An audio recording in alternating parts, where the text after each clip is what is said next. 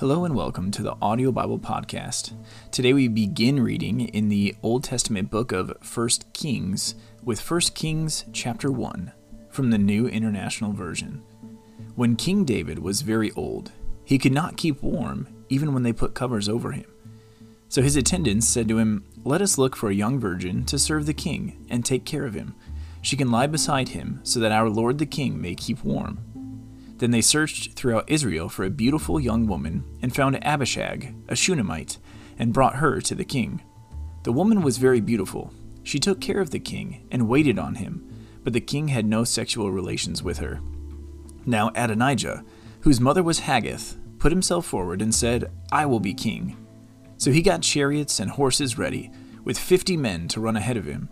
His father had never rebuked him by asking, "Why do you behave as you do?" He was also very handsome, and was born next after Absalom. Adonijah conferred with Joab, son of Zeruiah, and with Abiathar the priest, and they gave him their support. But Zadok the priest, Benaiah son of Jehoiada, Nathan the prophet, Shimei and Rei, and David's special guard did not join Adonijah. Adonijah then sacrificed sheep, cattle, and fattened calves at the stone of Zoheleth near Enrogel. He invited all his brothers, the king's sons, and all the royal officials of Judah. But he did not invite Nathan the prophet, or Benaiah, or the special guard, or his brother Solomon. Then Nathan asked Bathsheba, Solomon's mother, "Have you not heard that Adonijah, the son of Haggith, has become king, and our lord David knows nothing about it? Now then, let me advise you how you can save your own life and the life of your son Solomon. Go in to King David and say to him, 'My lord the king, did you not swear to me your servant, surely Solomon your son shall be king after me, and he will sit on my throne? Why then has Adonijah become king?' While you are still there talking to the king, I will come in and add my word to what you have said." So Bathsheba went to see the aged king in his room, where Abishag the Shunammite was attending him. Bathsheba bowed down, prostrating herself before the king. "What is it you want?" the king asked. She said to him, "My lord, you yourself swore to me, your servant, by the Lord your God, Solomon your son shall be king after me, and he will sit on my throne. But now Adonijah has become king, and you, my lord the king, do not know about it. He has sacrificed great numbers of cattle, fattened calves, and sheep, and has invited all the king's sons, Abiathar the priest, and Joab the commander of the army, but he has not invited Solomon your servant. My lord the king, the eyes of all Israel are on you, to learn from you who will sit on the throne of my lord the king after him. Otherwise, as soon as my lord the king is laid to rest with his ancestors, I and my son Solomon will be treated as criminals." While she was still speaking with the king, Nathan the prophet arrived, and the king was told, "Nathan the prophet is here." So he went before the king and bowed with his face to the ground.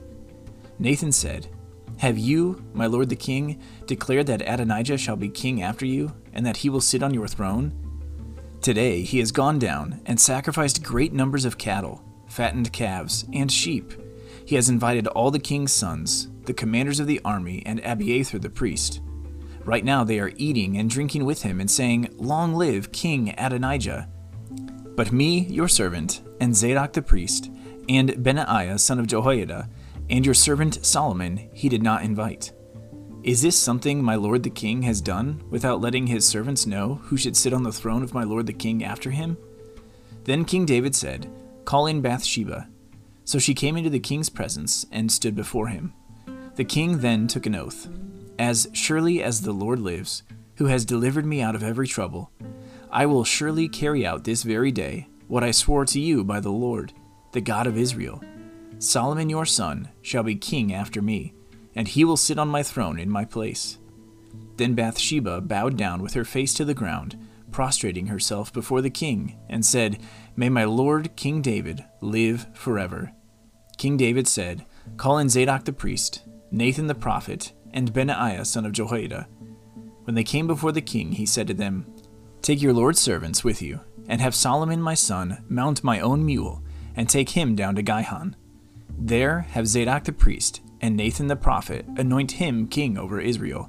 Blow the trumpet and shout, 'Long live King Solomon!' Then you are to go up with him, and he is to come and sit on my throne, and reign in my place. I have appointed him ruler over Israel and Judah. Benaiah, son of Jehoiada, answered the king, Amen! May the Lord, the God of my lord the king, so declare it. As the Lord was with my lord the king, so may he be with Solomon to make his throne even greater than the throne of my lord King David.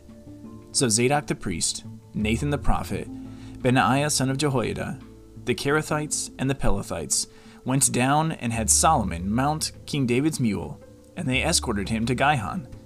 Zadok the priest took the horn of oil from the sacred tent and anointed Solomon. Then they sounded the trumpet, and all the people shouted, Long live King Solomon! And all the people went up after him, playing pipes and rejoicing greatly, so that the ground shook with the sound. Adonijah and all the guests who were with him heard it as they were finishing their feast. On hearing the sound of the trumpet, Joab asked, What's the meaning of all the noise in the city? Even as he was speaking, Jonathan, son of Abiathar the priest, arrived. Adonijah said, Come in. A worthy man like you must be bringing good news. Not at all, Jonathan answered. Our lord King David has made Solomon king.